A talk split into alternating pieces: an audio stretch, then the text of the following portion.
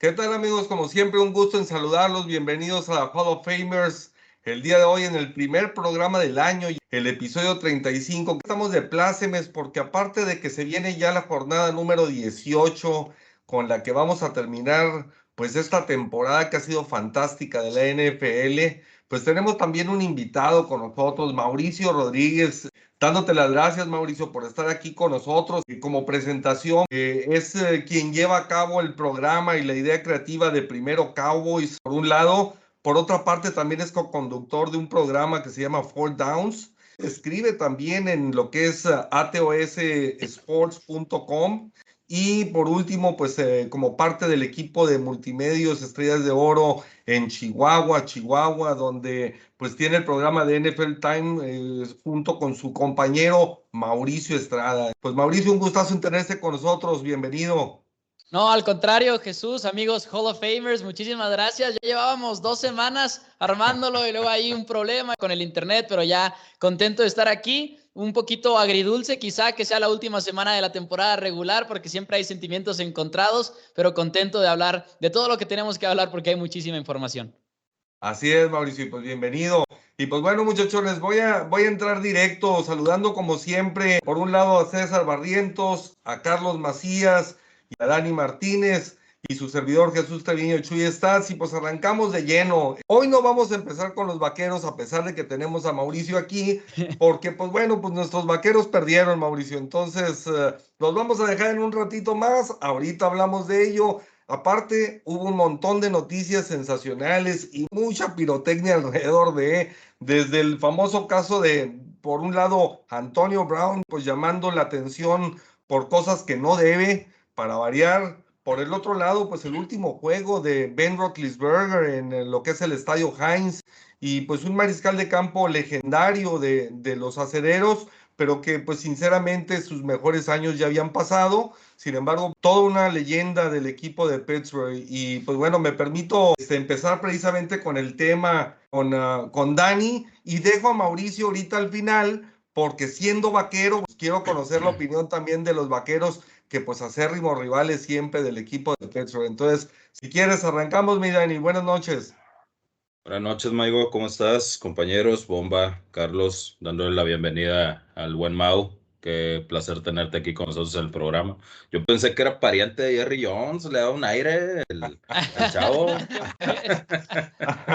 este, ah, la verdad es un placer tenerte aquí con, con nosotros. Esperemos que, que te la pases este, excelente Gracias. Este, platicando de, diversos temas. Y pues sí, Maigo, eh, pues ya se dio la despedida, bueno, en casa de, de Ben Roethlisberger, haciendo de lado la, la, actuación que se tuvo, que la verdad ni nosotros ni él yo creo lo, lo esperábamos. Pues la verdad es de que el reconocimiento de la gente y la manera de cómo terminó el juego, pues fue básicamente como si fuera mandado a hacer, ¿no? Una formación victoria con un con el equipo apoyándote todo su esplendor para que pudieras estar lo más cómodo posible y pues con la ovación de la gente, ¿no? Que, que al final de cuentas es, es muy bien merecido. Todas esas temporadas que, que llegó a tener con, con el equipo, ninguna perdedora, siempre con, con porcentaje positivo y pues eh, desgraciadamente se, prolongó un poco más donde no, no pudo eh, demostrar un buen nivel en su última temporada, pero pues al final de cuentas eso, eso queda, queda a un lado, queda atrás y pues nada más que reconocerle todo lo que hizo durante, durante estos años de carrera y pues directito para Canton, que es donde, donde va a pertenecer. Una estrella de la magnitud de él que ha tenido una carrera que sin duda alguna va a estar en canto en cuestión de que se cumplan sus cinco años de elegibilidad.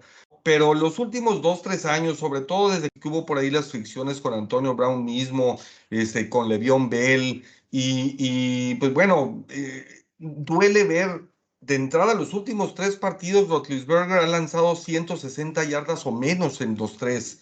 Entonces, un mariscal de campo que aparte se le conocía porque pues eh, iba al golpe, y, eh, él arriesgaba el físico, Mauricio, y, era un, jugador que, o ha sido un jugador que, que precisamente ese exceso de contacto, el aprovechar su fortaleza física, que, que era su arma principal, pues es la que, es la que ha hecho que, que, se identifique así, pero también es la que se lo ha acabado porque pues vemos a jugadores como Aaron Rodgers que están en plenitud o a, Brady que, que, pues tiene 44 años de edad y, y, pues bueno, ahorita obviamente ya trae más golpes a cuestas. ¿Qué opinas de Rotlisberger, Mauricio? Es un gran coreback. Yo creo, al final de cuentas, bueno, yo tengo 22 años, entonces igual y me ha tocado una muestra de corebacks limitada, pero para mí, eh, desde un punto de vista personal, es quizá top 3, top 4 de los corebacks que me ha tocado ver, así lo considero yo definitivamente a Big Ben. Y ahorita que decías lo de lo físico, lo de los entrar a los golpes y demás, para mí Big Ben se describe como lo describe mi papá, la piedrita en el zapato, que no importaba si iban abajo los Steelers, no importaba si ya estaba bien golpeado, Big Ben seguía ahí incomodando al rival. Doloroso el final de su carrera quizá, pero al final de cuentas Creo que pesa más todo lo que hizo al inicio, como ustedes lo estaban comentando precisamente. Hubo un punto ahorita ya en la franquicia de los Steelers que, híjole, van a, van a cambiar de coordinador ofensivo, va a entrar Matt Canada a revolucionar ahí. No revolucionó tanto en realidad Matt Canada este 2021. De hecho, creo que la queja principal ahorita de los aficionados de los Steelers es lo que hizo Matt Canada con esa ofensiva. Entonces, Qué bueno que lo vamos a ver en Canton. Cinco años, yo creo que efectivamente en su primer año de elegibilidad va a terminar por entrar al Salón de la Fama 100%. Y pues híjole, se le va a extrañar en la NFL, creo yo. Claro, no, y sobre todo siendo, estando Canton ahí a tres horas en automóvil de, de Pittsburgh, pues es eh, una casa de los acereros, aunque esté más cerca de Cleveland, porque está como a 40 millas de Cleveland, sin embargo, pues bueno, es, eh, es la casa de los acereros y lo ha sido históricamente. Y, pues yo creo que, que, sin duda alguna, pues una estrella sensacional que, que ha, ha dominado ampliamente. Para su mala suerte también, César, le tocó una época en la que pues había mariscales de campo como Brett Favre primero, luego Aaron Rodgers, le tocó también, eh, obviamente, en su misma conferencia, pues la rivalidad de Peyton Manning y, de Tom Brady. El hecho de terminar en la conferencia más arriba, normalmente eh, Nueva Inglaterra, en parte por la división que tenía, aunque tampoco la de Pittsburgh era demasiado, demasiado fuerte, que digamos, pero, pero esa ventaja siempre le dio y la rivalidad Peyton Manning contra, contra Brady se llevó la, lo que fue pues el lapso de tiempo que, que jugó este Roethlisberger y obviamente lo dificultó, ¿no, César? Sí, definitivamente. Bueno, pues primero que nada, bienvenido Mauricio y saludos a todos. Feliz año y a todos nuestros Hall of Famers que nos están siguiendo. Eh, yo pues preguntaba ahí en los chats que estamos, ¿no? No, no, yo estoy consciente y estoy seguro y pues también la compro de que va directo y es Fierce Ballot sin ninguna duda del Hall of. Sin embargo, yo preguntaba y estaba cuestionando de que, oye, los argumentos en sí que le dan, digo, la verdad son 18 años de constancia, 18 años que por ahí también donde ha tenido pura marca positiva. Eh, en cuanto al récord. Sin embargo, lo que bien decías ahorita, Chuy, pues siempre estuvo compitiendo con grandes corebacks, por lo cual yo les decía, pues para mí un, un tema de un, de un Hall of Famer debe resaltar eh, en el sentido individual, sí, dos veces al Super Bowl, en ninguno de ellos fue MVP, sin embargo, pues bueno, fue la constante durante esa temporada. Esas dos temporadas no tuvo tampoco mucha producción, sin embargo eran otros años donde pues no, no rebasó en esos dos Super Bowl, no rebasó, rebasó los 3.500 o las 3.500 yardas y por ahí los touchdowns también pues fueron, no, no fueron tantísimos. Sin embargo yo creo que vale la pena aplaudir lo que fue la constancia durante toda su carrera por ahí tuvo dos temporadas donde fue líder de yardas en, en, las en esas temporadas y pues a su vez pues también eh, el tema de tener enfrente o estar en esa generación donde Tom Brady se llevó MVPs, donde por ahí Peyton Manning se llevaba MVP, el tema de que los dos corebacks que ya mencioné estaban en la, en la americana, pues tampoco te deja mucho espacio para hacer All Pro, ¿no? Que al final yo creo que eso le doy más valor que el Pro Bowler. El Pro Bowler es de la gente, el, el, el All Pro es porque se supone que son especialistas los que los tienen ahí, pero al final yo creo que la conclusión es, y concluimos todos, es, sí merece estar sin, sin, en el Hall of Fame, sin ninguna duda. Eh, los récords que tuvo también, para él, pues siempre estuvo acompañado de una gran defensa. La verdad es que siempre tuvo unas defensas bastante, bastante buenas. Entonces yo creo que eso también le ayudó. Y pues empezar la carrera siendo el jugador novato del año, siendo el, jugador más joven en ganar el Super Bowl, creo que eso también, o sea, le ayudó mucho en sus, en sus inicios. Y pues pues de nuevo, ¿no? Yo creo que la manera en que termina el juego también se le acomodó porque Najee Harris le estaba quitando, aguitando la fiesta, che, al, momento que se escapó por ahí por la banda, pero pues gracias a, a Mayfield. No la emoción. Sí, a Mayfield que tiró una intercepción más, este, para, pues para que no se quede en Cleveland y para asegurarle ahí que, que se retirara, este, ahora sí que poniendo la rodilla al suelo en la formación de la victoria, yo creo que fue una muy bonita manera de despedirse.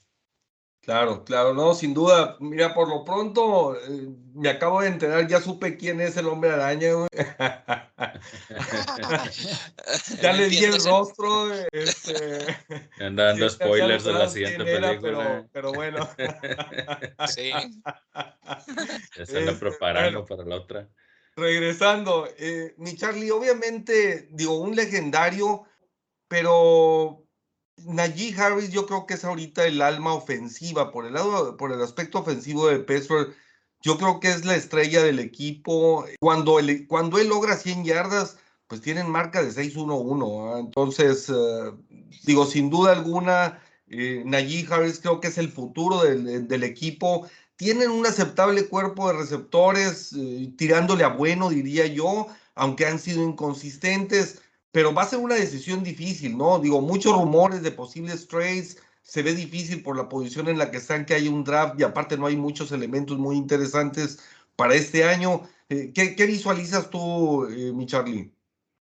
buenas, noches. buenas noches, Chuy. Buenas noches, Dani César. Bienvenido, Mau. Es importante para nosotros tener este, otra opinión de los vaqueros de Dallas, que han sido un equipo sensación esta temporada. A lo mejor no eran los números que muchos le veían, pero como lo dijimos aquí en Hall of Famers, una escuadra llena de talento, de la cual hablaremos un poquito más de rato. Pues básicamente, Chuy, Najee Harris ha sido el arma ofensiva de, los últimos partidos de aceros de Pittsburgh, ¿no? ¿Por qué? Porque Matt Canada ha tenido ese problema de no desarrollar bien un esquema ofensivo o un plan de juego eh, que se adapte mucho a, Big Ben o, o, al estilo de juego que quieren poner. Será importante ver qué va a pasar en esta era post-Rotlisberger se habla de, muchos cambios, muchos corebacks que están sueltos por ahí, los cuales podrían eh, llegar a Pittsburgh o trades que se pueden hacer. Como bien diría Dani en alguno de los chats, creo que se van a casar con el plan como todas las escuadras de la NFL lo hacen. Tenemos a Mason Rudolph en preparación, lo van a soltar a ver qué sucede con él. Eh, Pittsburgh por naturaleza es una organización que se mueve muy lento a los cambios de corebacks o de jugadores, confía mucho en su proceso de formación. Creo que va Madison Rudolph y vamos a ver qué depara esta división en, a futuro por lo que le está pasando a Cleveland Browns y Baker Mayfield, lo que le pueda pasar a Ceros de Pittsburgh y la solidez que están mostrando ahí este, los bengalíes de Cincinnati. Hay como dato un poquito para, complementando lo que me dice César, ¿no? Eh, sabemos que va a llegar al Hall of Fame, pero, y como bien dice Chuy, hay mucho talento de coreback que le tocó a Ben Roethlisberger durante su estadía. Eh, en el draft del 2004, donde él sale, él sale como onceava ronda, creo. Los Cleveland Browns creo que traen una sexta ronda donde seleccionan una ala cerrada. Ben es nativo de Ohio, le hubiera gustado tal vez ir a Cleveland. Y simple y sencillamente, eh, contando del 2004 para acá, de esa selección del ala cerrada Winston a la fecha, Cleveland ha tenido alrededor de 30, 31 corebacks en toda la temporada. Entonces, te habla 18 años de una franquicia como Aceros de Pittsburgh y tu rival directo como, como Browns ha tenido 31, 32 corebacks hasta por no seleccionarte. Eso habla solamente, de. Y solamente perdió dos contra Cleveland.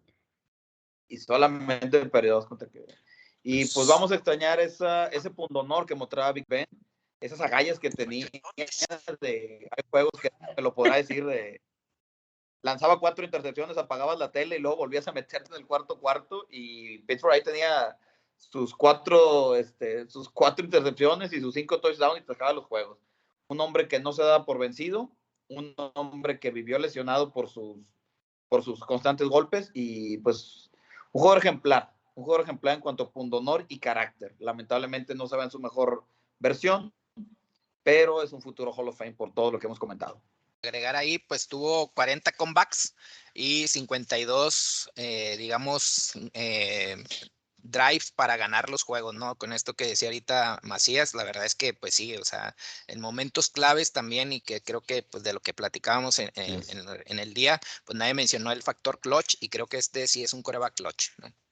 Sí, sin duda alguna, sin duda alguna. Yo creo que eso es lo que lo hace grande. Fue una época que eso sí, como aficionado es un deleite y fue un deleite ver esas rivalidades y esos enfrentamientos que hubo, la verdad de las cosas que, que muy, muy atractivo, pero, pero pues bueno, señores, aunque nos podíamos pasar aquí toda la noche hablando de Rotlisberger, sin embargo, pues bueno, hubo también un montonal de notas adicionales, dos fallecimientos, Maigo, importantes en estos últimos días. El primero de ellos, el de John Madden, que lo alcanzamos a incluir dentro de nuestro programa anterior, porque una hora antes, precisamente antes de que saliera el programa, pues estaba la nota de John Madden y alcanzamos por ahí incluso, a incluir un reportaje. Sin embargo, bueno, pues ahora sí yo creo que, que vale la pena este, platicarlo tú que tienes eh, un poco más de tiempo y por el otro lado también conocer el punto de vista posteriormente de Mauricio, como una generación pues eh, más atrás que, que nosotros, bueno, un poco, dos más que yo y una más que ustedes.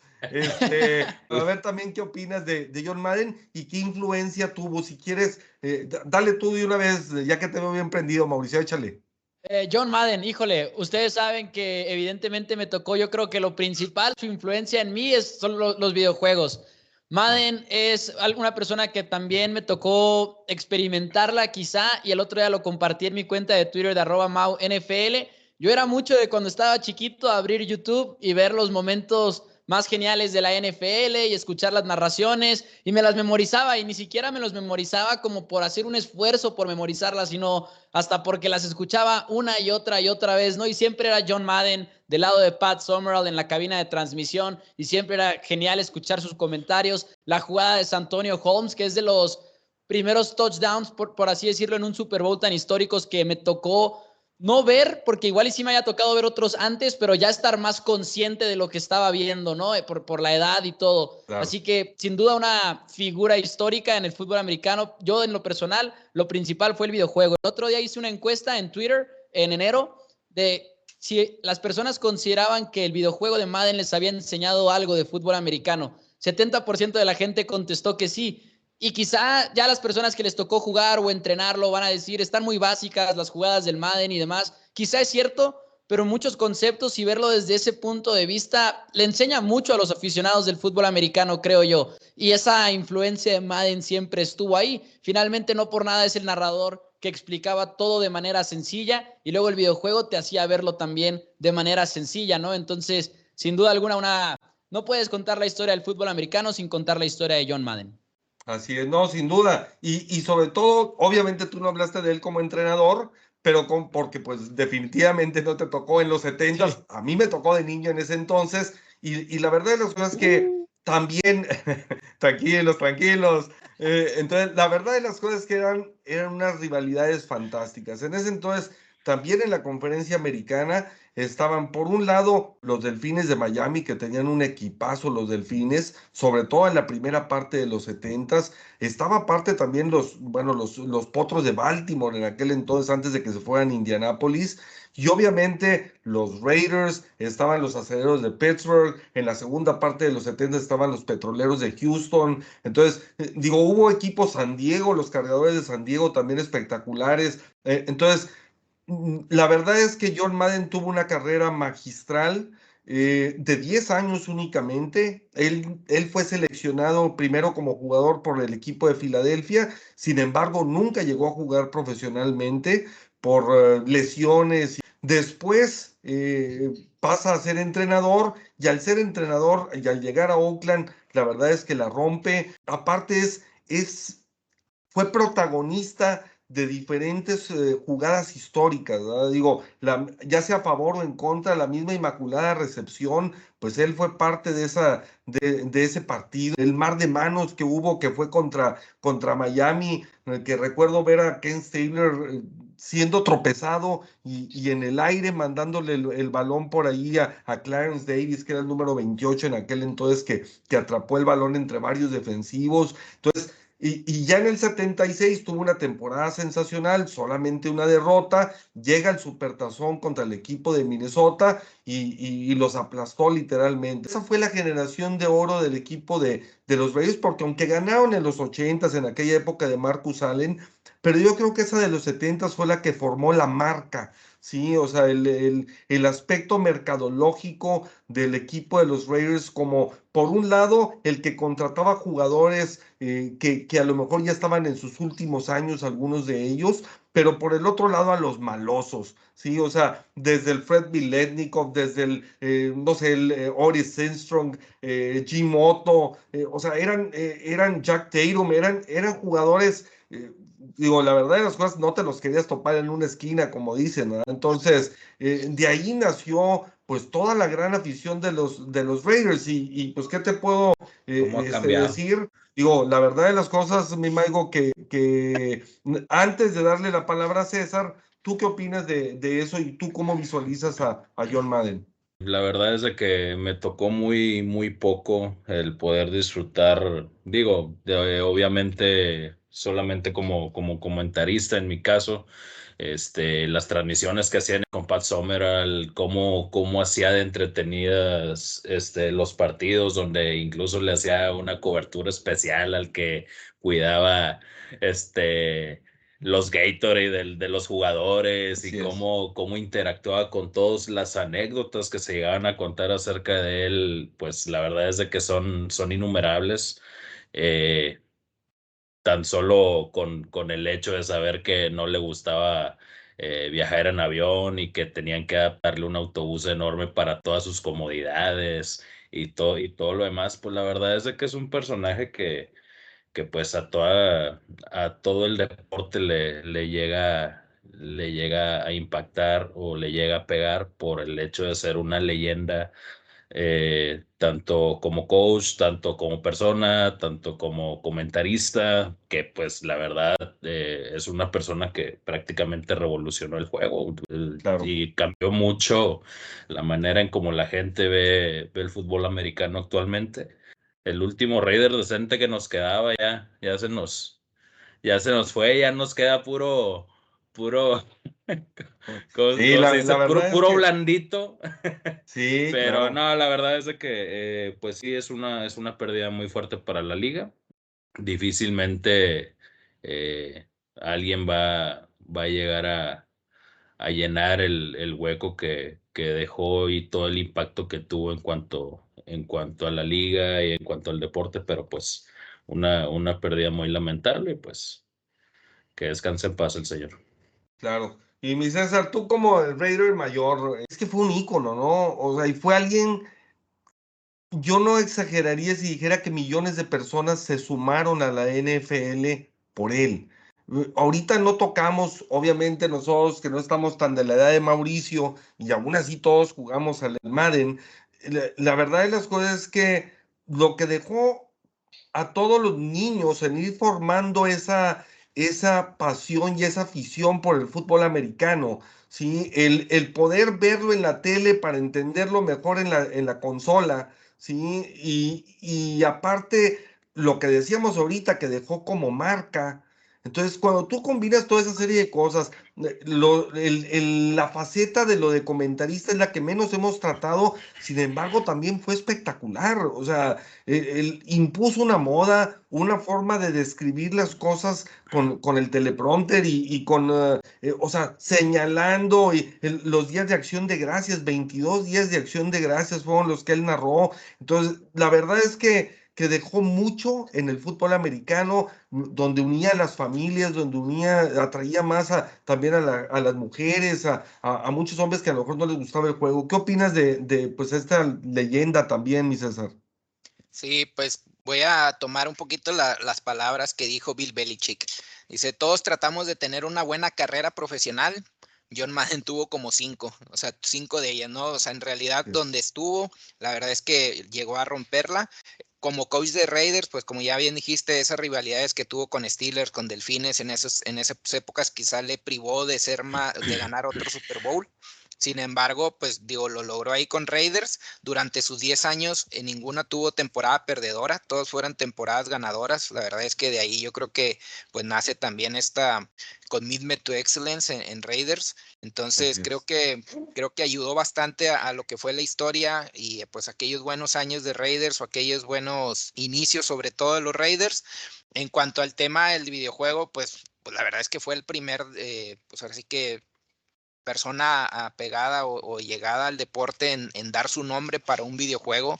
Digo, pues en los 80 no era tan común a lo mejor verlo. Ahorita pues ya lo puedes ver un poquito más más normal, pero pues en aquellos años pues era algo completamente innovador que, que pues ha durado muchísimo tiempo también le dejó demasiada, demasiadas riquezas, pues ahí por año andaba promediando cerca de 2 millones de dólares, cuando eSports le dio este, cerca de 150 mm. millones por usar su nombre, entonces durante toda esta carrera, pues ahora sí que recibió ingresos por todos lados, sin embargo yo creo que el videojuego fue lo que más acercó, le dio conocimiento sobre todo con las nuevas generaciones. Ahorita decía Dani, pues oye, pues nada más me tocó verlo como comentarista, a mí también, ya pues no siga Mau no siga Mau, que también pues le tocó poco y pues más bien sus relaciones ahora sí que con Madden, y él mismo lo decía, ¿no? Dice, si yo me topo a alguien de, con el que fui o que fue, fui coach, él me va a decir coach si me topo a alguien más, todos me van a conocer por Madden, por el videojuego y nada más, ¿no? Normalmente así pasaba. Yo creo que pues en, en este sentido, y pues también lo que decía Dani, pues el tema de, todo lo bueno que decía dentro de las transmisiones, pues también, ¿no? Sus, de repente y sus bromillas o sus maneras de, de decir las cosas, eh, por ahí en algunas que leí, pues el hecho de decir, oye, pues no, pues la defensa debería estar esperando corrida o debe estar esperando algún pase, ¿no? En esta jugada, o sea, cositas así que te, te hacían, si estabas distraído o algo, te hacían que te conectaras al juego. En realidad, pues una gran leyenda Raider, no, no tengo más que decir, más que pues ahora sí que agradecimiento por darle tanta historia a este equipo o ser yo creo que de los pioneros en el equipo y que pues hizo que se construyera una, una gran franquicia en aquellos años de la mano de Al Davis y pues sí, pues nos quedan ya, no nos quedan más Raiders de, de ese, de ese calibre todo lo que ha pasado el equipo de, de, Las Vegas también este año, ¿no? Lo que pasó con su entrenador en jefe al principio de la temporada, el fallecimiento ahora de John Madden, la situación de Rocks, hoy mismo otro jugador todavía estaba siendo este, detenido por, por conducir bajo la influencia. Entonces, digo, la verdad de las cosas es que increíble, increíble que el equipo de Las Vegas también siga peleando por un puesto de playoff con marca de 9-7. Entonces, si, si quieres comentar algo adicional en cuanto a Madden y si no, pues irnos, Carlos, también a, este tema de la reacción del equipo de Las Vegas y la actitud que han mostrado, pues ante todo esto que han vivido. John Madden es una persona muy importante en la comercialización debido al videojuego, debido a su voz, sus explicaciones, como bien diría Mauricio, el pizarrón de Madden por ahí salió una película que se llama, este, ah, se me, fue el nombre. Pequeños Gigantes. Pequeños Gigantes. Y la anexión de Puerto Rico, ¿no? la anexión de, Puerto Rico es la más importante de la historia. Y también la de los Centinelas de Washington, la de Keanu Reeves. Ah, bueno, también sale como comentarista la de Replacements. Es correcto. Es correcto. Estaba haciendo memoria y dije, Chihuahua, pero sí, sí es cierto. Sí, cuando sale hablando en, el, en la clásica explicación en el Blackboard que ahí tiene, y señala una jugada que se le cayó el balón a, a, este, a un receptor y en el rebote le cayó el corredor y todos anotan y, señala cuando todos bailan, algo así. Entonces John Madden trascendió no solamente como entrenador, eh, como bien dijo César, trascendió como entrenador, como comentarista y como imagen de la NFL y el del videojuego. Muy importante la carrera. También, pues, este, lamentable lo que le ha pasado a Oakland, increíble que siga peleando este juego que acaban de sacar el fin de semana, eh, impresionante, pese a los detalles en las esquinas y a los errores que tuvieron en la, eh, en la anotación de T.Y. Hilton. Por ahí vemos que todavía están calificados, eh, mucho corazón de los Raiders, no sé qué está pasando ahí, pero bueno, y decepcionante lo de Indianapolis, ¿no? Yo pensé que iba a establecer más el ataque terrestre para un muy lastimado Raiders, pero exactamente pero al parecer lo, y lo más difícil, los Raiders son dueños de su propio Si ganan este juego, están automáticamente calificados a playoff.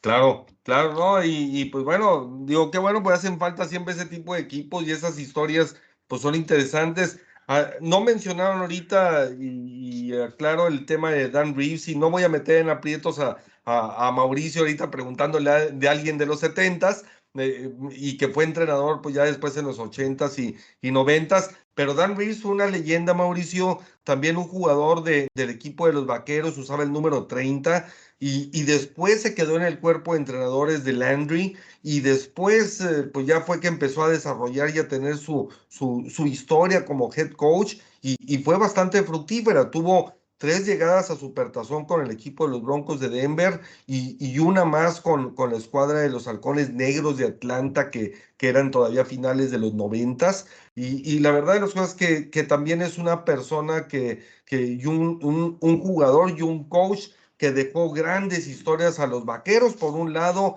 y a la NFL por el otro lado. Pero, pero bueno, Mau, te doy pie para entrar, y esto nos da entrada para el, el, aspecto de los vaqueros, que esta semana cayeron frente al equipo de Arizona 25 por 22. Y, y pues bueno, eh, la verdad es que los vaqueros me echan mucho carro en los chats porque la verdad es que yo no me he entusiasmado como normalmente me entusiasmaba hasta hace unos 8 o 10 años con el equipo de Dallas, cuando tenían una buena temporada, ya van veintitantos, ¿verdad? O sea, ya van veintitantos años de promesas y, y, y realmente nada más destacó por allí, creo que fue 2007, 2011, 2014 y 2016.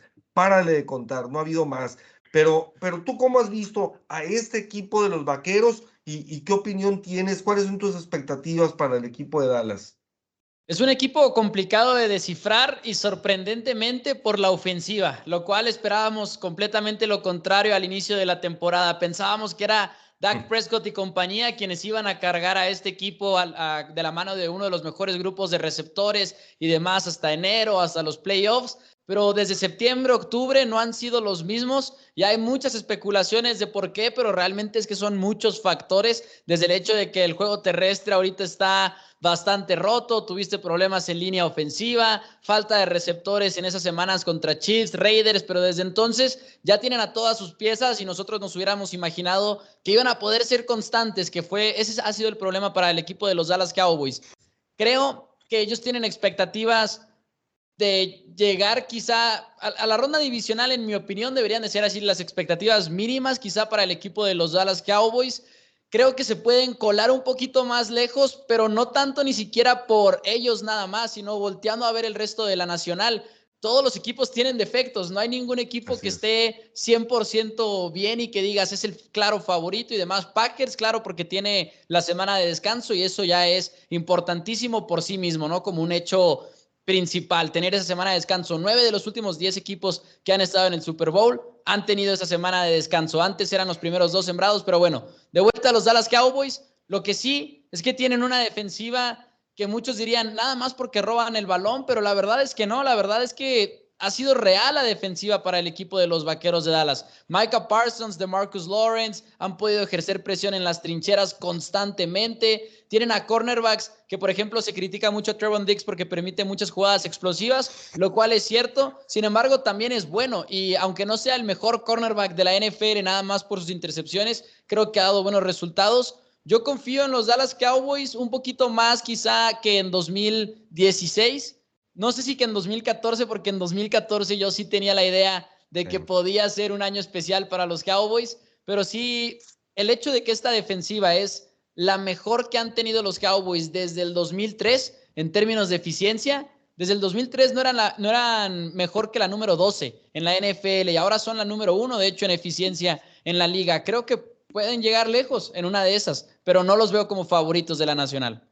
El equipo de Dallas como bien lo mencionas, yo creo que de, lo que no había o había muchas dudas era de la defensiva. Sin embargo, la adición de, de Micah Parsons ha sido impresionante y, y obviamente Dix que empezó reventando la, la temporada con sus intercepciones. El gran juego de Randy Gregory, que yo creo que, que es un jugadorazo, y obviamente también pues el regreso de Lawrence que, que terminó por afianzar a la defensa. Más aparte, el gran esquema defensivo que ha tenido Quinn, obviamente, para, para el equipo. En Dallas, yo creo que a la ofensiva para mí lo que más me ha gustado ha sido Schultz, ha sido el más constante para mí, a pesar de que a veces lo han dejado de utilizar. Ya pasó las 70 recepciones, lo cual para un ala cerrado, pues realmente después de tener tantos años a una leyenda ahí, pues eh, eh, ya, ya empieza a sonar el nombre de Schultz. Para mí ha sido muy consistente y obviamente Pollard también ha sido, pues obviamente parte del equilibrio de, de la escuadra de Dallas. La, lo que le ha faltado para mi juicio explotar, pues han sido los receptores que han sido muy inconsistentes, tanto a Mari Cooper de repente soltando balones, luego juega, luego no juega, este CD Lamb también lo mismo, soltando balones y, eh, en momentos eh, que no debería, eh, o sea, después de un sensacional año anterior, la verdad es que CD Lamb para mi juicio y mi gusto ha dejado muchísimo a, a desear, Mauricio. Entonces, eh, digo, yo creo que esos son los, los temas. Yo por, el, yo por el otro lado, en cuanto a por qué no emocionarme como, como me emocioné todavía en el 2014, porque en el 2016, bueno, pues yo era pro Romo y entonces como que una parte de mí decía, debemos de meter a Romo al final para poder realmente en los momentos de experiencia pues aprovecharlo a él. Y entró, recordarás, al final contra Filadelfia y tuvo una anotación en la ofensiva que, que, realizó, pero bueno, a final de cuentas, pues le dieron a, Prescott el, el, tiempo. Pero lo que voy, eh, digo, estas son las, las inconsistencias, Mauricio. Por ejemplo, yo notaba aquí, por un lado, Dallas ha tenido tres dueños, Clint Murchison, que fue el primero, que fue el que inauguró la franquicia del 60 al 83, luego Harvey Bright, que estuvo muy poco tiempo del 84 al 88, y por otro lado, pues Jerry Jones, que empezó muy bien con mucho empuje, todo dándole su lugar a, a, Jimmy Johnson, pero desde el momento en que se quiso robar el pastel y que él se quiso este, hacer el crack ahí de la, de la organización, la verdad es que desde ahí es que los vaqueros han venido para abajo. La contratación de Switzer, que el mismo eh, Troy Aikman cuestionó y criticó en su momento. Entonces, eso por un lado. Por el otro lado, pues también el hecho de los entrenadores. Estamos hablando de que primero habíamos tenido 29 años a Tom Landry, luego tuvimos a Jimmy Johnson con los últimos cinco gloriosos años, pero de entonces para acá, pues hemos tenido siete head coach, ¿sí? Entonces, eh, los 10 años ahí de Garrett que estuvimos el tiempo con él, eh, este, digo, la verdad es que, que espantoso. Y, y por último, y por último, All Pros del año 2000 para acá hemos tenido un total de ocho únicamente, tres de ellos linieros ofensivos, dos linebackers, un ala cerrado, un wide receiver y un receptor. Y en una, en una liga en donde el rey es el mariscal de campo, pues bueno, la verdad de las cosas es que aunque tuvimos algunos buenos años con Romo eh, y Prescott, pues más o menos hay como que de vez en cuando da, pero, pero no, entonces el equipo ha sido armado para el espectáculo, Mauricio, ha sido armado para, para llevar gente al estadio, ha sido armado para el negocio, ¿no? O sea, digo, eso es lo que yo visualizo, no sé cómo lo ves tú en otra edad, en otra situación, y obviamente, pues tú todavía te emocionas y, todo, ¿ah? Sí, este ha sido de los años en los que más me sentía emocionado, sobre todo por ahí de octubre, cuando los Cowboys venían enrachadísimos, cuando realmente se veían como una ofensiva imparable. Y es curioso porque finalmente, desde mi punto de vista, yo sé que es un tema muy, muy controversial. Para mí, Tony Romo era un muy buen coreback y ahorita para mí, Dak Prescott es un muy buen coreback. Y espero que realmente llegue el momento en el que se pueda explotar.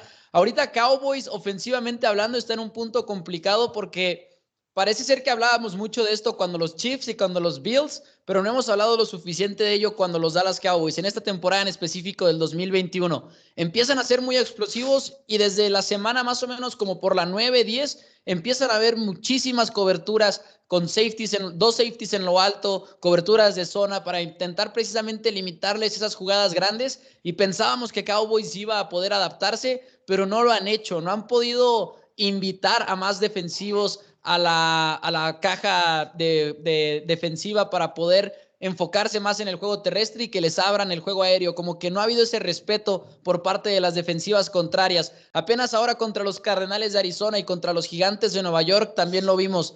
Siete hombres en cobertura todo el tiempo en contra del ataque aéreo de los Dallas Cowboys. Entonces, como que esa falta de adaptación ahorita a finales de la temporada es lo que más les ha fallado. Podríamos quizá atribuírselo a un coordinador ofensivo tan joven como lo es Kellen Moore, que no quiero decir que Kellen Moore ya no la vaya a hacer porque realmente creo que tiene mucho futuro, es muy joven y finalmente es parte del desarrollo para un coach, pero es, es por lo que están ahorita pasando los Dallas Cowboys, que la pregunta sin duda alguna es, cuando llegue enero, lo van a poder solucionar o no. Y cuando digo enero me refiero a los playoffs. Estoy acostumbrado a que normalmente a mediados de enero ya estamos en postemporada y ahorita nos estamos adaptando a que apenas todavía falta otra semana más.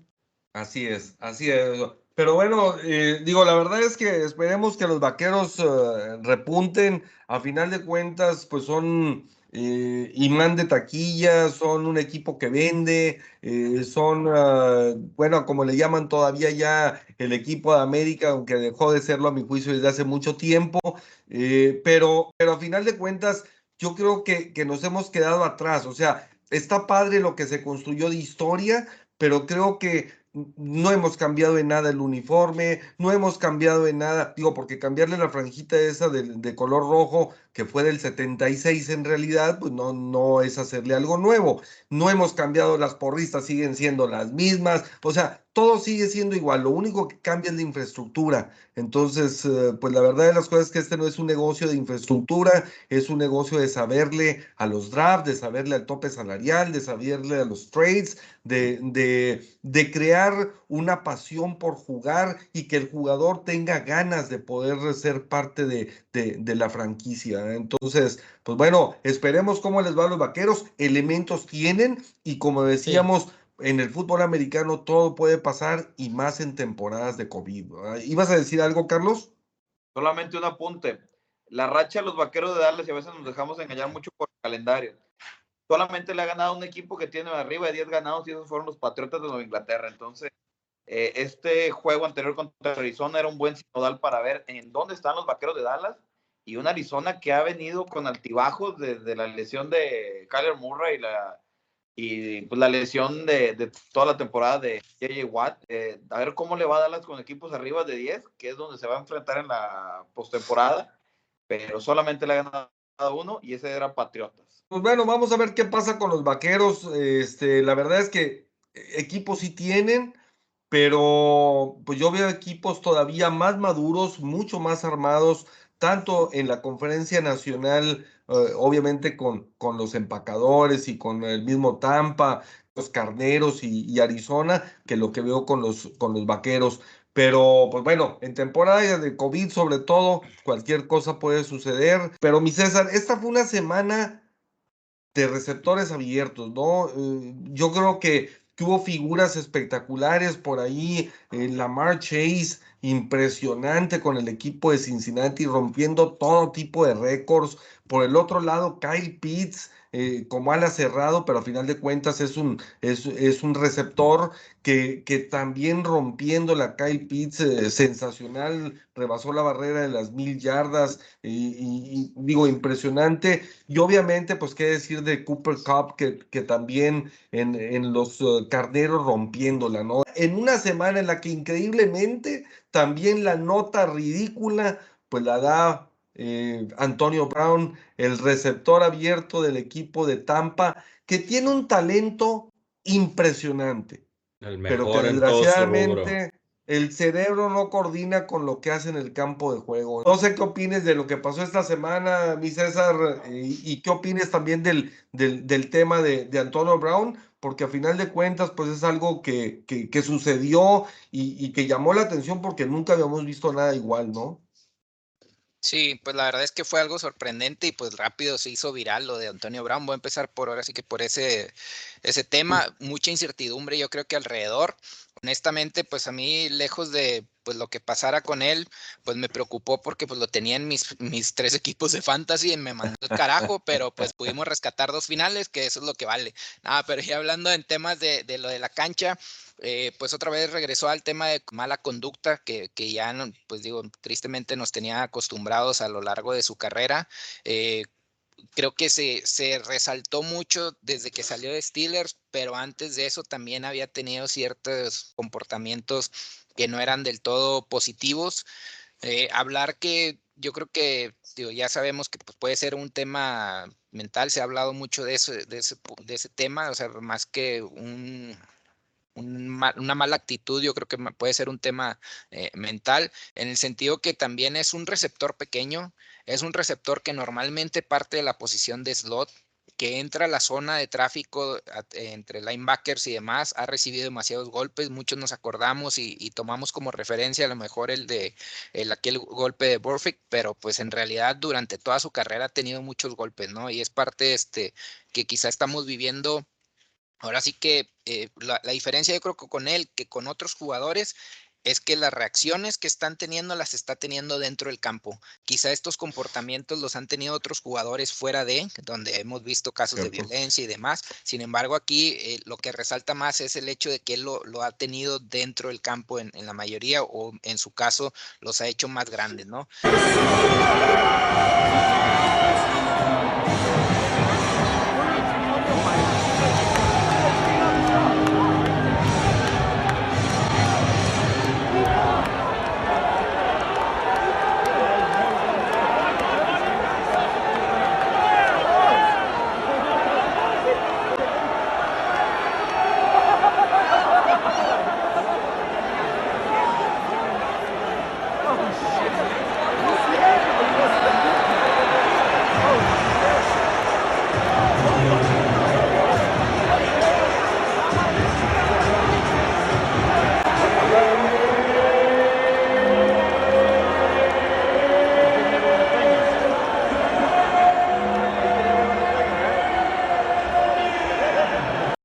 Lo de Antonio Brown, una verdadera vergüenza. Es un atentado en contra de sí mismo, en contra de la institución que lo apoyó, en contra de la liga y de la esencia misma del juego. Ahora, esto también debe dejar una enseñanza que vaya mucho más allá. Para mí en lo personal, digo, pues obviamente no hay una constancia de que haya algún problema debido a tantos golpes a través de los años, pero también debe de dejar la enseñanza para que desde las mismas instituciones, desde las mismas universidades donde son formados los jugadores, hay que entender que muchos de ellos realmente no tienen una preparación o background importante en su vida, algo que los haga enfrentar este tipo de cosas y que sobre todo cuando empieza a llegar el dinero, a veces pues llegan las malas amistades, llegan los malos consejos, se creen superiores a lo que es el juego en sí y, y la verdad es que se pierde piso. Entonces yo creo que desde la misma universidad una mayor exigencia en todas las instituciones y un mayor seguimiento a lo que es la preparación académica y también el que existan cursos para poder preparar a los jugadores para enfrentarse a, lo que es el llamado de la atención, a que todo gire alrededor de ellos en cuanto a esas malas influencias. Digo, yo creo que es una gran enseñanza la que, la que sucede en esta ocasión, triste por el juego porque realmente nunca en todos mis años de ver fútbol americano nunca había visto algo similar y es una pena absoluta porque pues vemos de entrada cómo el jugador, pues en pleno juego, eh, llamando la atención, yo creo que es un afán de protagonismo, sin embargo, esto no deja detrás de que deba de haber algo de fondo que se deba de hacer y definitivamente Antonio Brown no debe de volver a recibir nunca una oportunidad dentro de la NFL. Tristemente, pues por ahí ya puede estar despidiéndose por tercera ocasión o terminando su carrera. Veremos quién, quién sería el equipo que se anime. Eh, yo no lo veo. Yo, yo tampoco, pero, pues, pero pues siempre hay, ¿no? Siempre ahora sí que un roto para un descosido. Entonces, a pues, Detroit, ¿no? Pero bueno. Ándale, sí, o sea, un equipo que, que necesita un buen, un buen receptor, o, pues a equipos que, que, puedan manejar esos perfiles en teoría, porque pues al final del día terminan, pues imagínate, estando con, con Arians y, y, con Tom Brady, no se pudo controlar, pues difícil que otro coach lo, lo pueda hacer, ¿no? Eh, por otro lado, ahora sí que entrando a las buenas en el tema de los receptores, eh, yo creo que hay que hablar de Super Cooper Cup. Ya llegó a 138 recepciones en el juego pasado. Está solamente atrás de receptores como Michael Thomas, que tiene 149. Veo difícil, a menos de que jueguen todo el partido para él, que, que lo llegue a, a superar y a Marvin Harrison que tuvo 143, que ese se me hace un poquito más alcanzable, ¿no? Entonces, pues la verdad, puede ser que en caso de, o sea, imagínate que el, si jueguen para él la siguiente semana, pues puede romper también el récord de recepciones en un partido, superando las 11, que creo que el récord está en 12. Y pues por otro lado, pues también el tema de, las yardas, ¿no? Que pues tiene ahorita 1829 yardas. Eh, en la historia, pues sabemos que Megatron, pues por ahí es el que tiene más yardas, o que obtuvo más yardas en 1964, puede ser que, que jueguen todo el partido para él, no lo sé, pero sí es importante, ¿no? De, el hecho de, cómo hubo esta sinergia entre Stafford y él, que, que, al final del día, pues les ha ayudado también a mantenerse en los juegos a los Rams. Stafford, pues otra vez tiró un pick six, tiene 27 en su carrera, ya hablábamos y por ahí un compañero que le mando un saludo al buen Joel me decía, oye, ¿qué onda con este Stafford? no le hemos puesto atención al tema de que su récord con, con equipos con récord positivo, pues estaba muy mal y pues iba perdiendo con Ravens, que al final del día le alcanzó para sacar el partido. Entonces, pues sigue iba batallando, ¿no? Con este tipo de equipos. Tiene 27 pick six en su carrera. El que tiene, es el cuarto jugador que tiene más pick six, atrás de Brett Favre, Dan Marino y Joe Neymat. Y pues para cerrar ahora sí que con el novato sensación, con, con Jamar Chase, tiene el récord de, novato en cuanto a un juego, digamos, para un juego, el récord de novato lo tiene él, pues llegó a 266 yardas tiene también, eh, ahora sí que la mayor cantidad de, yardas de cualquier novato desde que se hizo la fusión del NFL, allá por los 70s. Solamente cinco jugadores han tenido dos juegos de más de 200 yardas en una temporada. La verdad es que este chavo, pues muchos criticamos, me incluyo, en cuando ahora sí que Vengas lo seleccionó por el tema de que veíamos la urgencia en la línea ofensiva, pero nunca dimensioné el, la conexión que tiene con, con Joe Burrow, ¿no? Que, que, la verdad también pues tiró 525 yardas, entonces eh, fue una cosa de loco, ¿no? La, sobre todo que, que, fue contra la defensa de Kansas, que si bien durante todo el año no es, ahora sí que el la parte dura de, Kansas, pero venía mejorando mucho. O sea, la verdad es que se había visto muy bien o había mejorado la defensa y pues ahorita fueron súper, súper quemados, ¿no? Sobre todo esa, yo creo que esa escapada que se aventó por todo el centro, cómo los fue dejando atrás, eh, este llamar Chase, pues sí fue, los exhibió de una manera muy fea. Mauricio, por el otro lado, también yo creo que la otra posición que ha estado y, va a ser expectante durante lo que eh, este cierre de temporada en la jornada número 18, pues va a ser lo por el tema de las atrapadas atrás al mariscal de campo, los sacks, eh, el monstruo de, de TJ Watt, eh, que está pues ya una, si no mal recuerdo, de, de eh, Michael Strahan, que tuvo por ahí 22.5 y que la última se la regaló Brett Farm, eh, que eran grandes y son grandes amigos, y, y, se, y se dejó, digo, hasta se rieron ahí mutuamente, y pues siempre se ha dicho que, que pues la hizo para que rompiera el récord, eh, pero ahora TJ Watt viene con todo, y, y incluso también atrás, pues obviamente también podemos olvidar pues a otros jugadores que, que también como a Queen, que, que obviamente también anda por ahí. 18, sacks, 18, sacks. Entonces digo... Tenía más que ti igual antes de que empezó. Rompió, rompió el récord de Michael Dean Perry esta semana, que es de 17 y media y es récord de Chicago con 18 en la teoría del refrigerador. Sí. Increíble. Entonces no sé cómo lo veas, Mauricio. Digo, obviamente el tema de los sacks es impresionante, ¿no?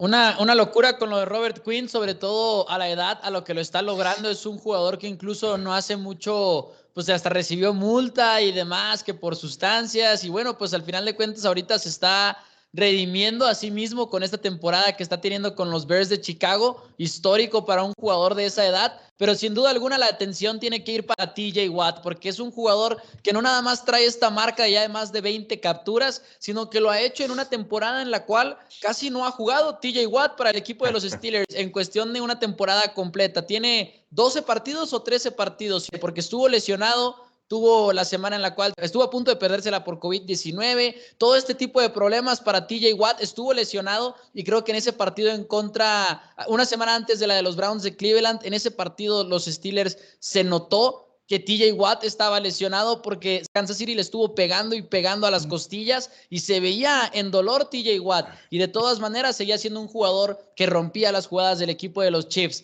Ahora contra los Browns, cuatro capturas en el mismo partido había por ahí, ya se había convertido en una carrera, la del defensivo del año, la iba liderando TJ Watt, la iba liderando y luego empezó a escucharse mucho el nombre de Micah Parsons con todo lo que estaba haciendo, pero yo creo que lo que hizo anoche termina de sepultar la carrera por el defensivo del año. Va a ser TJ Watt, creo que está muy difícil que no se lo lleve, más de 20 sacks y medio, va contra los Ravens, contra una línea ofensiva que lo ha hecho muy mal, probablemente alcance a romper o empatar el récord, es lo que yo creo al menos y TJ Watt se lo merece. Viene de un año en el cual yo creo que no se lo robaron, pero creo que sí todos esperábamos que se lo iban a dar y se lo terminan dando a Aaron Donald. Creo que Aaron Donald también tenía sus méritos para ganárselo, a pesar de que mi voto yo lo había puesto como para TJ Watt en redes sociales y demás, pero se lo merece. Y mis respetos a lo que está logrando.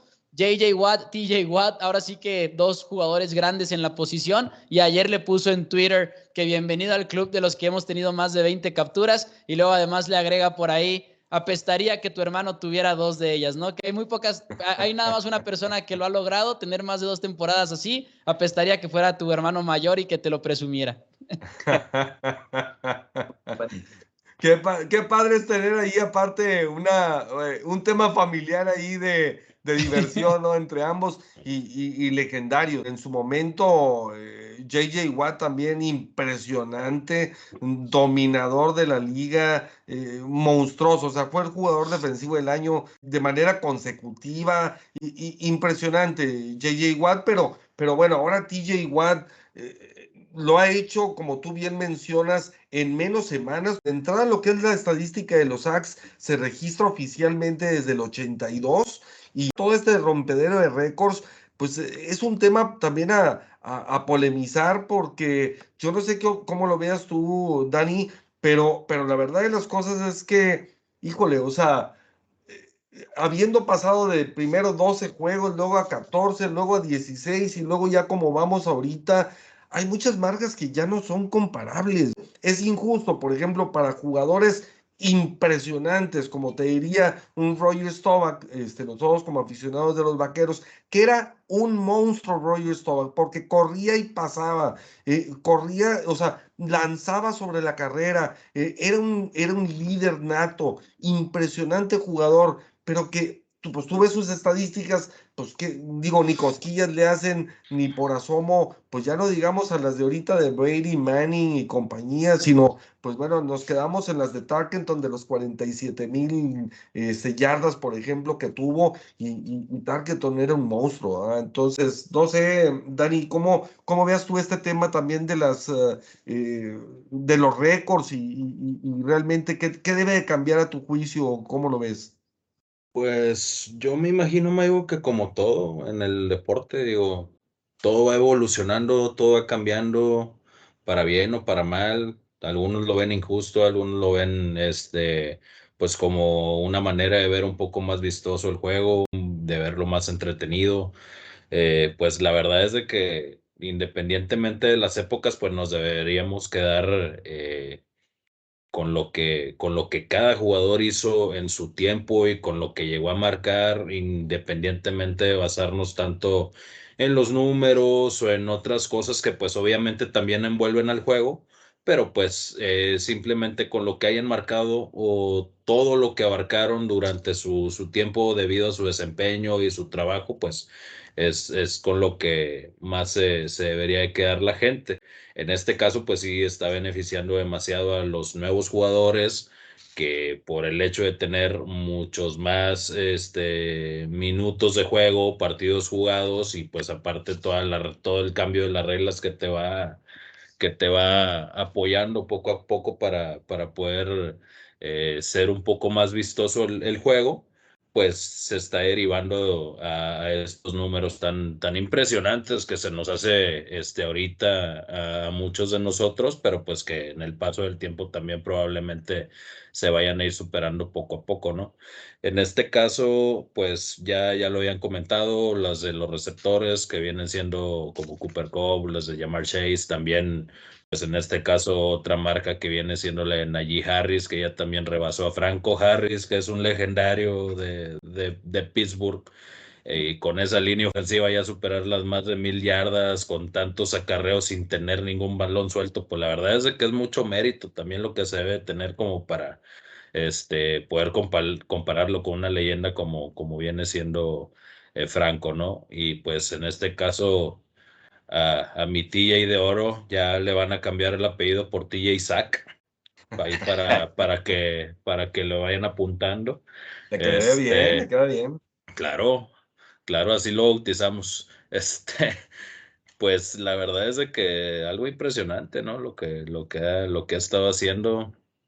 Eh, no soy mucho de, de, pelearme contra los premios o, o los reconocimientos que, que, deben de tener los jugadores, pero pues ahorita ya no, no sé qué más quieren, un poco para no nombrarlo este defensivo del año, ¿no? Primer lugar en todo. Es el primer lugar en, eh, en tackles for loss, es el primer lugar en sacks, es el primer lugar en recuperaciones de fumble.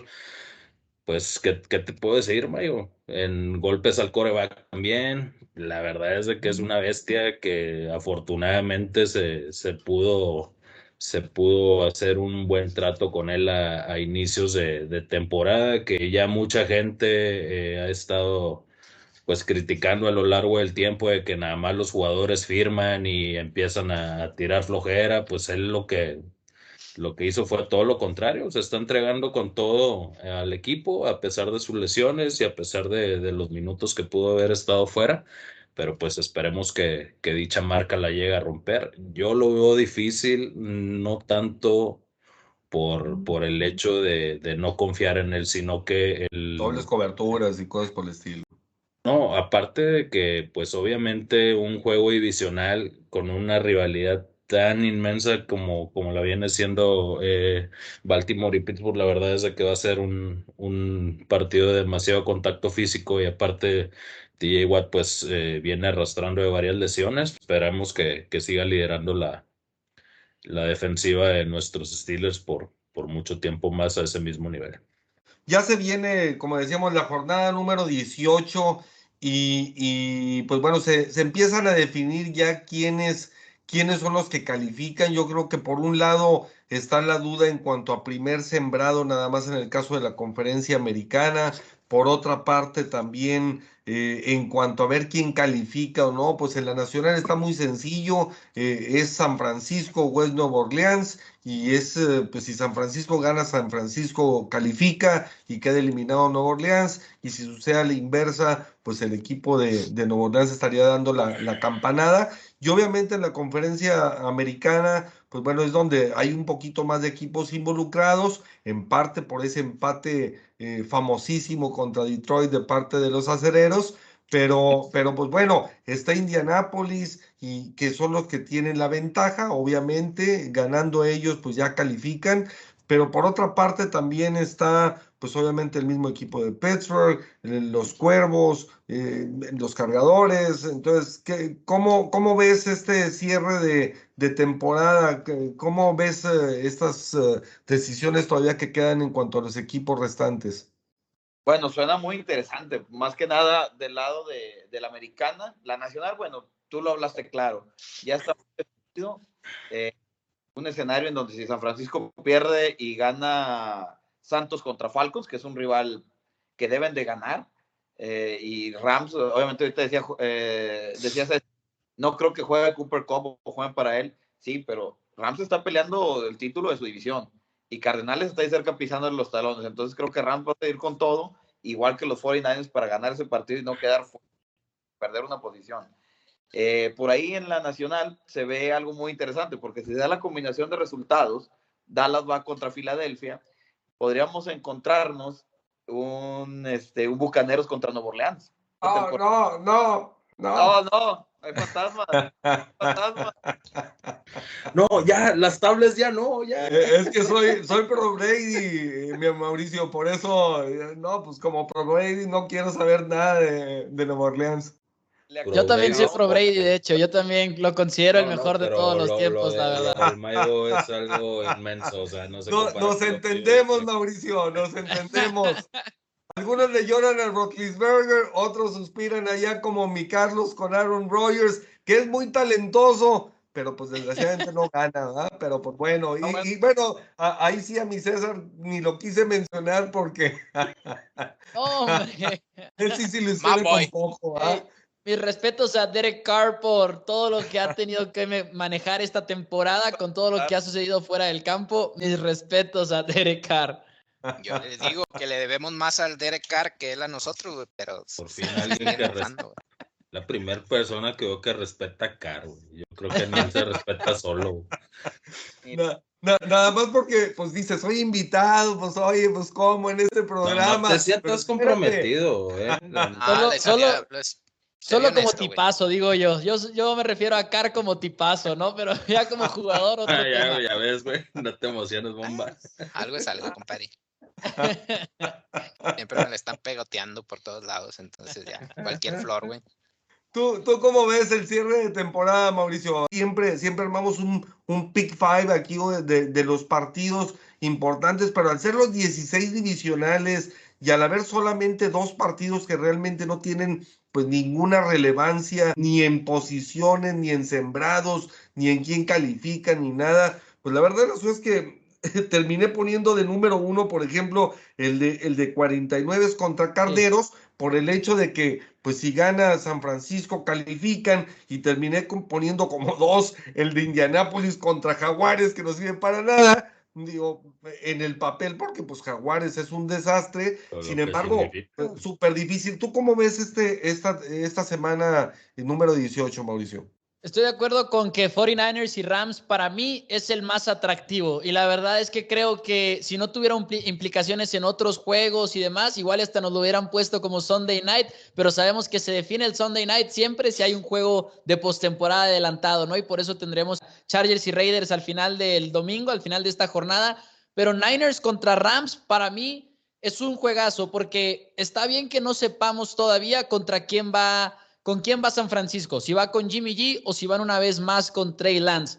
Pero en los últimos años hemos visto mucho éxito por parte de 49ers en contra de este equipo de los Rams y ha sido con los conceptos de juego terrestre que van a seguir utilizando de todas maneras con Trey Lance, esté Trey Lance o esté Jimmy G. Así que creo que va a ser un muy buen enfrentamiento en ese sentido. Lance la semana pasada empieza muy mal, pero si le cambiaron antes de la segunda mitad, se perdieron el hecho de que mejoró Trey Lance en la segunda mitad. No digo que sea la gran cosa, no digo que sea mejor opción que Jimmy G ni nada por el estilo, pero sí me parece que es un equipo que incluso con Lance como coreback puede pegarle al equipo de los Rams. Y si gana, si, si pierde Rams, pierden el liderato de la división asumiendo que Arizona le gane a Seattle. Entonces, Ahí están peleando por localía en la primera ronda de playoffs dos equipos a pesar de que no estén compartiendo emparrillado, ¿no? Creo que ese es el juego que hay que ver principalmente, es para mí el más atractivo y honestamente a, pesar de que Rams es el favorito, aunque juegue Trey Lance, yo la dudo. Para mí, o sea, yo me voy con Rams, pero tengo mis dudas porque Matthew Stafford Ay, ay, ay, es Matthew Stafford. Nunca sabes cuándo te va a entregar el balón a lo loco y, ese, es el, ese es el problema con el equipo de Los Ángeles. Pero para mí es el juego más atractivo de todos y en segundo lugar definitivamente tiene que ser el Sunday Night con implicaciones de playoffs entre los Chargers y los Raiders, porque es un juego difícil además de pronosticar, a pesar de que Justin Herbert para mí es claramente el mejor coreback de los dos que van a estar por ahí, pero son dos equipos también poco constantes. Hace dos semanas los Chargers fueron destrozados por el juego terrestre de los Tejanos de Houston, que traían el peor juego terrestre de toda la NFL. Entonces, muy buen enfrentamiento, el cual se siente como un volado. bueno, ahí ya tienes posibilidades, César. si ya si se siente como volado, pues bueno, ya tienes el 50% de posibilidades de ganar, César. Este, Oye, pues antes era un por ciento de posibilidad, compadre. Vamos a ir menos de, del 10%, no, hombre, cállate. Es que le, tiramos carro siempre, obviamente, a mi César. Digo, yo por defenderme, ¿verdad? Porque. Sí, para desviar la atención. No, pues los vaqueros, claro, claro, la mejor defensa es el ataque a veces. Entonces, eh, digo, mi, mi, César, pues obviamente todo optimismo, siempre aguantado, los fue a ver a Las Vegas este año. No, no, no, está, ha estado toda la temporada así como que saque y saque números de los Raiders por todas partes y, y, llegan más las noticias y llegan, oye, que pasó eso y que pasó lo otro y mi César sigue sonriente, entonces, y optimista, pero pues bueno, ya, ya un volado ya es 50% de probabilidades, digo, Mejor que el de los Steelers.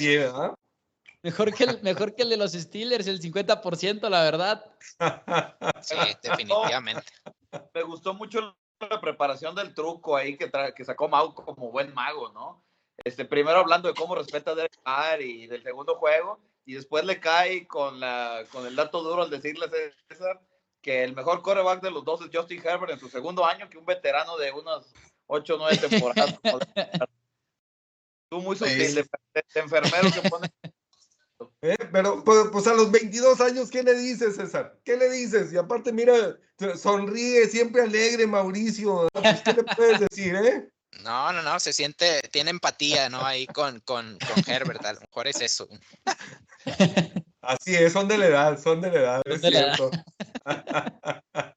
El primer sembrado yo creo que va a estar bastante interesante también. No todo está decidido eh, con Tennessee, Kansas, que está bastante reñido. Y, y, por el otro lado, pues bueno, todavía faltan algunos puestos por definirse. Yo creo que va a ser espectacular. Eh, tú, César, ¿cómo ves realmente las posibilidades de los Raiders? O sea, ¿cómo, cómo lo ves? Mira, mi, único argumento a favor es que jugamos contra los Chargers y los Chargers son los Chargers. La verdad es que en momentos clave, pues eh, han demostrado, al menos en los últimos años, que se pueden caer. O sea, son los Chargers que un día te pueden ganar a Kansas City de una manera tranquila y bien, bien ordenados y dando un juego muy bueno. También son esos mismos Chargers que un día te pueden salir y perder con Tejanos, ¿no? Entonces creo que esa parte es, dentro de lo que cabe, pues el, equipo de Chargers tiene esa dualidad que no le ayude nada. Eh, pues siento que es un, eh, en parte que, el tema del de, hecho de que no se puedan pues digamos, consagrar en una sede que no tienen el apoyo del público normalmente locales, esa parte también no les ayuda mucho. Ahora van a Las Vegas, y se cierra el juego en Las Vegas, un escenario pues ideal para Raiders, podríamos decirlo. Sin embargo, pues esta temporada nos ha tocado ver, o bueno, al menos yo que lo sigo cada semana, que en realidad ha habido muchas, digamos, invasiones al estadio, pues por lo mismo, ¿no? Que es un estadio nuevo, es un estadio abierto, pues no todo mundo, los que han comprado abonos ahí, pues pueden ir a todos los partidos, puesto que son de fuera y demás. Entonces nos han tocado muchos partidos donde pues hay mucha visita, ¿no? Por el lado, ahora sí que de cancha, que es el más importante, me gusta el hecho de que estos últimos juegos Jacobs está jugando muy bien. Eh, recordar por ahí que Jacobs está en su último año de novato, pues están viendo, se me hace muy caro todavía si se extiende al quinto año porque la opción sería de 10 millones y pagarle 10 millones a Jacobs, no lo sé. Está cerrando muy bien, sí, pero no sé qué tanto sea como para pagarle 10 millones, ¿no? O yo creo que pues es, un jugador que también se puede negociar con él ya terminando la temporada para efectos de extenderlo pues a un precio razonable porque también pues ha sido víctima de las lesiones. Eh, en el sentido de, de las fortalezas, siendo el ataque terrestre que, se pueda dominar de Raiders, porque en realidad es donde más le duele a, también a, Chargers, ¿no? El hecho de que le ataques, pues por, por tierra creo que le puede afectar mucho. Eh, hubo en el juego pasado declaraciones ahí de Bosa sobre Derek Carr, ¿no? De que, oye, pues sabemos que él si, si lo presionas, pues se cae y demás. Veremos a ver si tiene ahí un poquito de sangre mi muchacho y que demuestre, pues, que, que no, que no se arruga en los momentos importantes. Eh, creo que es el partido para él y para Raiders más importante el año en el sentido de sería un gran golpe en, de, para la próxima temporada. Imagínate que gan, ahorita ya tienes temporada ganadora, ya de entrada es, después de todo lo que pasó durante el año, o sea, estás hablando que perdiste a tu head coach en la semana 4, estás hablando que perdiste a tu receptor número uno, Estás hablando que estas últimas tres, cuatro semanas no tienes a tu receptor en función número uno, que es Waller, o sea, no tienes Tyren. Eh, por ahí un compañero de uno de los grupos de Raiders, el buen Robert, decía, pues imagínate que le hagas esto a un equipo como Kansas, o sea, un Kansas quítale a, a, Kelsey, quítale a, Landy Reid, o sea, en realidad el hecho de que tenga una marca ganadora después de todo esto que ha pasado durante el año, pues, pues es algo pues interesante al menos de voltear a ver, ¿no? Puede ser que durante el año, quizás si, si siguiera el Chucky, no sé, o sea, no creo que hubiéramos llegado a estas instancias, no lo sé, sobre todo por la tendencia que traía, pero la realidad es esta, la realidad es que terminas con una marca ganadora, de los últimos 20 años, pues es tu segunda marca ganadora en realidad, pues es, es algo también que no cualquiera logra. Entonces, pues, pues está un ambiente de alguna manera curioso porque ¿qué, qué haces para, para Mark Davis en el sentido de que, oye, ganando 10 juegos, vas a cambiar este head coach o no, o sea, olvídate ya, o sea, playoffs, pues sí, eso ahora sí que la cereza en el pastel, ¿no? Regresar a playoffs, pero también para temas de decisión es qué vas a hacer en el caso de, de, de cuando cierres la temporada, ¿no? O sea, también es muy importante este partido, digo, si ganan, eh, ahí, ¿qué, ¿qué haces con el head coach? Ya se está hablando del rumor también de Harbaugh, que, que también dice, pues, supuestamente, ¿no? De que si, si, si hay algo disponible, le gustaría a Raiders, pero pues ahora sí que está haciendo su trabajo, ¿no? Para venderse. No sabe lo que dice. No, y como quiera, descabellado no suena, o sea, porque ya estuvo en San Francisco, pues al final de cuentas, pues nomás usas el puente y, se acabó, digo, empezó en cinco minutos. Claro, claro. En 2003. Claro, entonces digo, la verdad de las cosas es que sí suena, o sea, mm, sí puede ser una posibilidad. Digo, tampoco es así como para que se emocionen demasiado, porque pues realmente Michigan, salvo lo último que hizo, pues no, no ha hecho gran cosa. Pero, pero bueno, digo, todo, todo puede ser. Y pues bueno, señores, pasamos a lo que es el fútbol americano colegial, porque este día 10 de enero vamos a tener lo que viene siendo el campeonato nacional de la NCAA, un partidazo sensacional. Por un lado, el equipo de los Bulldogs de Georgia, que llevan 13 ganados, un perdido, y con la misma marca, la escuadra del Crimson Tide de Alabama. La verdad es que un espectáculo el que se va a llevar a cabo este día 10. La lógica nos diría que Alabama es superior al equipo de Georgia y el amplio favorito. ¿Por qué? Por un lado, porque tiene pues a un genio del fútbol americano colegial como es Nick Saban, quien lleva, va por su séptimo título dentro de la NCAA. Por el otro lado, Alabama viene de seis disputas de, de finales de lo que es el fútbol americano colegial dentro de los últimos ocho años. Aparte tienen al ganador del trofeo Heisman, Bryce Young, quien sin duda alguna liderar una ofensiva sensacional y es la número tres ranqueada con más de 41 puntos anotados en promedio por partido. Sí, derrotaron y aplastaron a Cincinnati 27 por 6 y Obviamente debemos de tomar en cuenta que por otra parte, la escuadra de Georgia trae una defensiva muy fuerte, muy sólida. Sin embargo, ya fueron derrotados por la misma escuadra de Alabama hace algunas semanas que, pues bueno, los, uh, los les ganaron fácilmente 41 por 24 e igualmente también en la revancha de aquella final de 2017 en la cual la escuadra de, de Alabama se impuso en tiempo extra 26 puntos por 23. Yo creo que, que todo va a depender de la defensiva de Georgia por una parte y por el otro lado de su ataque terrestre. en los últimos enfrentamientos que han tenido, han ganado los últimos siete encuentros. Eh, esta racha de entrada data de 2008 por parte de, del equipo de Crimson Tide. Y pues bueno, todo dependerá, aparte de la defensiva, de que por un lado, Bennett tenga un buen partido, realmente lanzó 313 yardas ahora que derrotaron a, Michigan y, y, pues bueno, completó el 58.8% de sus pases, pero es, eh, digamos que hay dudas siempre en cuanto a él y falta parte de manera muy importante el considerar pues eh, el ataque terrestre. En el juego anterior que tuvieron, pues la carrera más larga que tuvo el equipo de, de Georgia fue de 15 yardas, va a tener que hacer mucho más James Cook que las 38 que consiguió en su primer enfrentamiento. Eh, creo que va a tener que hacer pases cortos, combinado con él mismo, combinado con lo que viene siendo sus acarreos, y yo creo que Georgia va a dar la sorpresa y va a derrotar a Alabama en esta ocasión. ¿Cómo ves tú, mi Daniel, eh, la final colegial y cómo viste los tazones? Pues como tú mencionas, Mayo, eh, lo que viene siendo en cuanto a los tazones, pues la verdad es de que son los que más nos, nos llegaron a dar este, pues un sabor, eh, pues no tan amargo como lo que nos dejó las semifinales, porque pues en el caso de la, del nivel de competencia y todo lo demás, la verdad es de que un equipo se vio muchísimo más superior que otro. En el caso de Alabama, pues ya como, como lo habíamos presupuestado, Cincinnati pues no llegó a, ser rival para ellos en ningún momento del, del partido. Lo llegó a borrar completamente, solamente con seis puntos a favor.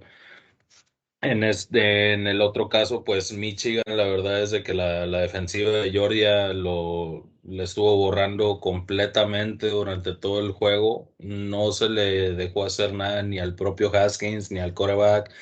Eh, del juego aéreo tampoco fue, fue visto, visto este, por ellos. La verdad es de que los, los, llegaron a borrar. Y pues en el caso de la actuación de, de Bennett, de Q, la verdad es de que pues fueron los que, los que llegaron a, mandar en cuanto al juego, ¿no? Son los que más sólidos se ven actualmente, porque de todos modos a Alabama no se le vio eh, mucho durante la segunda mitad eh, como para, para dar una impresión buena en cuanto a nivel de competencia comparado con Georgia, que, que prácticamente fue sólido durante todo el juego pero pues esperemos de que, de que sea un buen partido, ¿no? El que nos puedan dar este, este próximo lunes.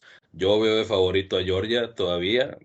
No sé si porque ya esté cansado de ver a Nick Saban en las finales y ya quiero a alguien eh, aparte que, pues obviamente reine, ¿no? En cuanto al campeonato o simplemente pues esté en lo correcto y vea un equipo demasiado sólido y contendiente al título que, que pues obviamente este, en, en, este caso lo es. Mi Mauricio, ¿cómo, ¿y tú cómo ves eh, la final colegial? La verdad es que, digo, sí, definitivamente los, los juegos dejaron que desear, pero, pero ¿cómo ves el, el partido del día 10?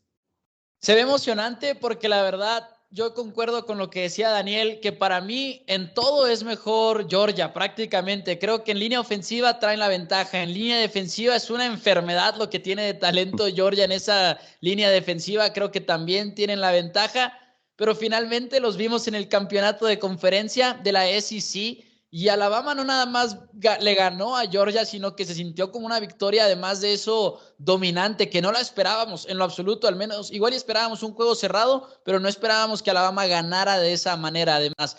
Pero para mí el tema finalmente es, ¿por qué perdió Georgia en ese SEC Championship? ¿Fue porque acaso confundieron muchísimo al coreback de Georgia con, sabemos que Nick Saban utiliza defensivas que más bien las defensivas de Nick Saban son las que se han trasladado a la NFL, no viceversa. Y esto es una de las tendencias que estamos viendo ahorita en la NFL, la filosofía de defensiva que utiliza Nick Saban la están trasladando para allá. Yo voy a ir con Georgia con muchísimas dudas, concuerdo con Daniel, igual y es porque ya no queremos ver a Nick Saban ganar otro campeonato, pero creo que el mejor coach claramente lo tiene Alabama y el mejor coreback claramente lo tiene Alabama con Bryce Young. Y nada más un ex asistente de Nick Saban ha logrado vencerlo en algún punto de su carrera. Que de hecho sucedió esta misma temporada, fue Jimbo Fisher cuando estaba, cuando estaba ahora en la Universidad de Texas AM. Voy con Georgia porque simplemente creo que ganan en las trincheras. Para mí ese es el, el motivo por el cual voy con ellos, pero con muchísimas dudas y sé que si se sale de control temprano el juego, Georgia no creo que no va a poder remontar porque creo que dependen de ese juego terrestre principalmente y de que esté cerrado empezando el primer cuarto y que siga estando cerrado todo el juego. Sí, digo, sin duda no podemos dejar fuera a Nick Saban porque, pues digo, es un, es un monstruo, este, un head coach eh, que, que, ha mostrado estar pues muy por encima de lo que, de lo que es ahorita la, eh, la media del entrenador en jefe en el fútbol americano colegial.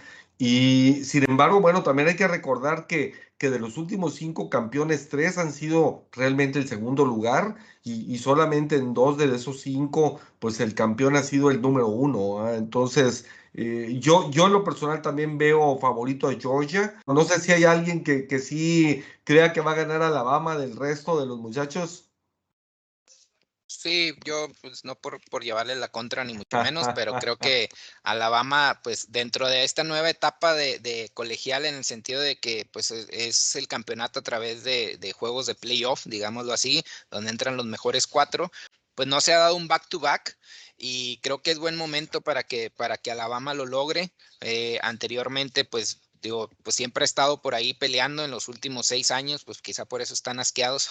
Yo no me dejo de acostumbrarme a la grandeza y pues por ahí hice una publicación durante la semana acerca de Nick Saban y todo lo que fue su historia.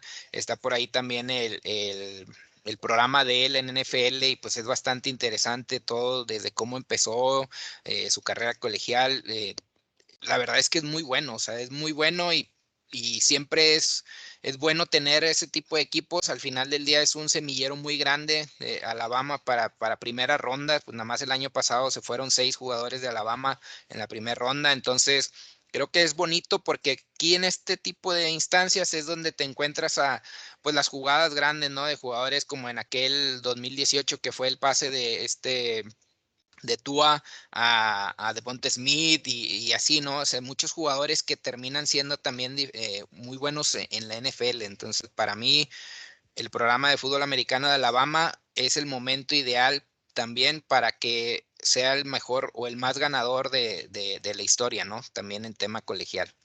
¿Qué crees que te dirían los jaguares de Jacksonville si les ofreces a Nick Saban? No, pues imagínate, imagínate. ya tuvo su experiencia con los Dolphins, pero pues digo, no es, no es lo mismo, no, no sé, no, estoy seguro que... Es, un mundo, es un mundo lo que... no, no, estoy seguro que se vuelva a arriesgar a, subir a NFL, ¿no?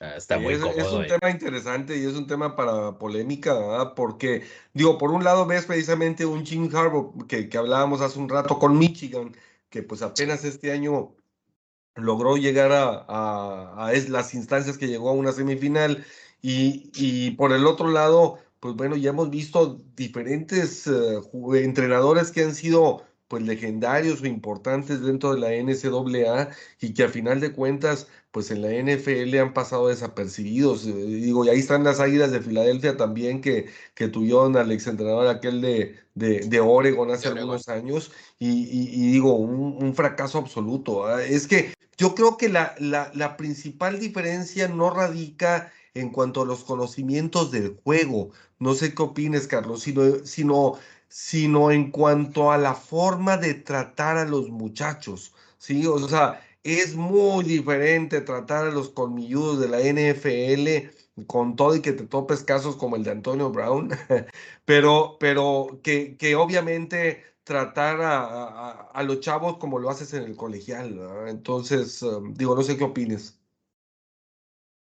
Es muy diferente cómo se tratan las organizaciones a las universidades, ¿no? Para empezar, eh, tú estás como estudiante, llegas de un plan de, high school, llegas directamente a cuidar tu beca, a estudiar, y tú tienes una disciplina que tienes que seguir, y el coach es el principal responsable en, ejecutarla, ¿no? Eh, llegas a la NFL y es muy diferente. Para empezar, tus salarios son de 30, 40 millones por cuatro años.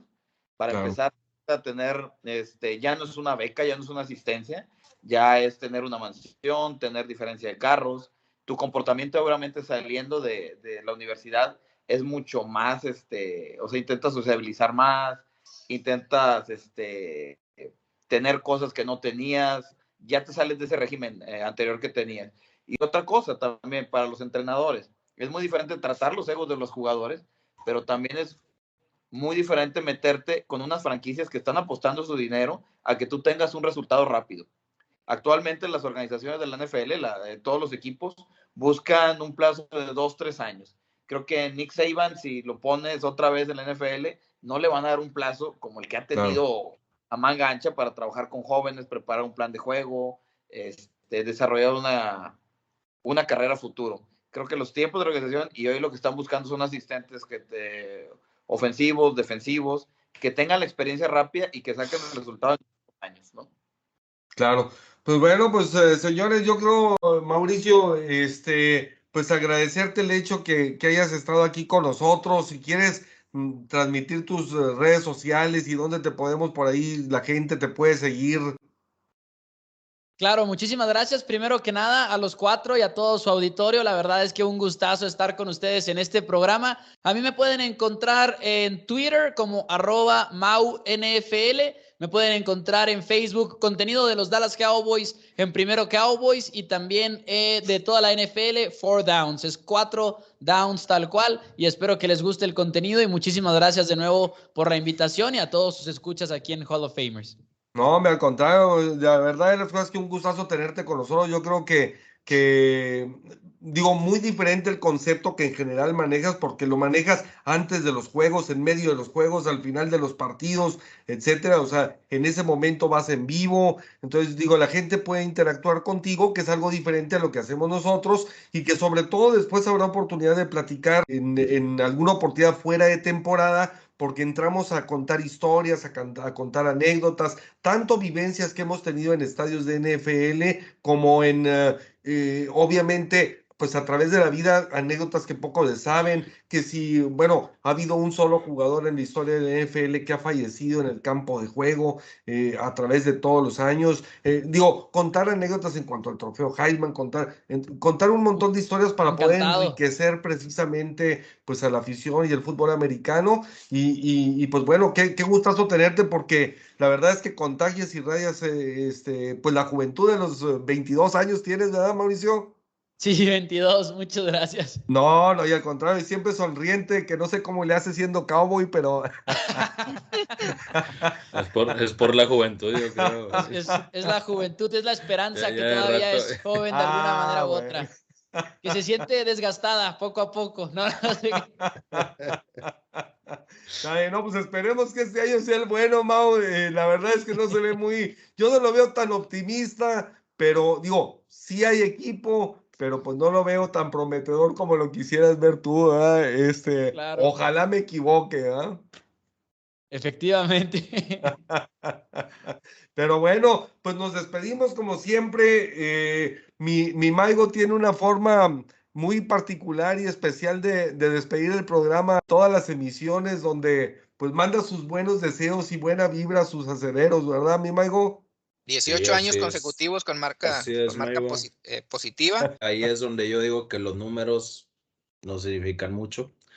Este, pues sí, no ha sufrido como nosotros. espero, espero que me, que me acompañes, Mau. En este caso, digo, pues tenemos una, una tradición muy, muy, muy sonada aquí en este programa, que es demostrarle, no, me te va que, es nuestro, que es nuestro, demostrar nuestro afecto y cariño hacia el head coach de Pittsburgh.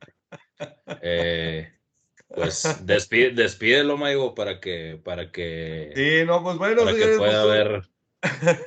un gustazo en, saludarlos a todos, deseándoles que nos acompañen y pues bueno, vendrán muchas sorpresas en este año 2022 con muchos invitados, con gente que va a estar con nosotros, como decíamos, entrando después en toda la etapa previa al draft, en los análisis, en todo el tema de las historias y las anécdotas que contamos, donde trataremos pues de estar mostrando diferentes facetas, como lo hemos hecho que en algunas ocasiones sacamos, por ejemplo, pues el cabeza de queso por, este, por ahí, que mostramos, hay que mostrar programas de juego, boletos antiguos, este, memorabilia, hablar de viajes, a ver este, estadios de NFL, y ahí está el queso, ah, ahí está el queso de el queso de Carlos.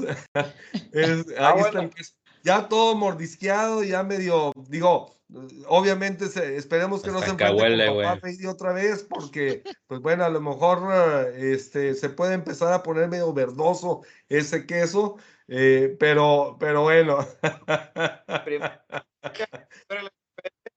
en ganar tres temporadas seguidas, 13 juegos. 13 juegos. Además, rompe el récord de George Seifert de tres temporadas seguidas con marca de 38-10 tenía Seifert y Matt LaFleur tiene 39 9 en sus primeras tres temporadas. Datos impresionantes, ¿no? Sí, pero él no, él no, rompe tablets, él no rompe tablets. Exactamente. No, no, no. O sea, siempre va a haber algo mejor para el otro pelado. Y tiene amigos que salen corriendo por la zona de anotaciones rumbo a los vestidores acá sin camisa ni nada. Distrayendo la atención, distrayendo la atención cuando ibas perdiendo por 14 puntos contra los Jets. No, le hizo un gran favor ahí a Tom Brady para distraer. Salieron todos los anti-Brady's. Eh, no, no, no soy este, anti-Brady, pero... que la pago. No, no, no. A ver, a ver, mi Mau, dale tu versión eh, juvenil de Tom Brady. Eh, échales, antes de irnos, ándale. Yo creo así en resumen que Tom Brady es un coreback que igual y si no fuera por lo de Deflategate y lo de Spygate, sería reconocido universalmente como el mejor de todos los tiempos. Eh, Pero el Spygate, bravo, el mismo bravo, coach que estuvo del otro lado. El, el mismo coach que estuvo del otro lado de Spygate ha salido públicamente a decir no era para tanto y lo ignoramos. Spy, el Deflategate, ESPN tuvo que disculparse públicamente por la manera en la que cubrieron todo ese escándalo y tuvieron que aceptar, exageramos con nuestros reportes y demás. Así que yo creo que Tom Brady realmente es el mejor de todos los tiempos y creo que todos los escándalos, el- los, los dos escándalos Pero- que tiene están exagerados. Pero mínimo tú lo aceptas. Hay quienes ni lo aceptan ni, ni bien. Es como, No es pasó. como si hubiera Pero yo- pasado Thanos y, o sea, no hubiera pasado nada. Pero yo creo que está muy, muy exagerado los dos Ah, sí, escándalos. pero mínimo lo aceptas. No, hombre, acá el señor, no, no. Pero bueno, cuando, cuando hay quienes ganan dos supertazones y lo despiden con tres años ya con bastón a los 39, otros que ni siquiera en el Jeopardy ganan. Mi César, mi César está tranqui ahorita, entonces no, no, no se valen agresiones, pero, pero bueno, mi, mi Mau por el otro lado, pues Dios sacó todo ese rencor que siente hacia, hacia que el Prescott no nos ha dado nada y, y, y pues dejó en claro por ahí el Spygate y toda esta serie de cosas, el Deflategate y todo. No, no te embargo- sorprenda que le vaya a cortar eso, ¿eh? No te sorprenda. No quiere que nadie se entere, güey. Es la bronca. editado, bien editado, Mauricio.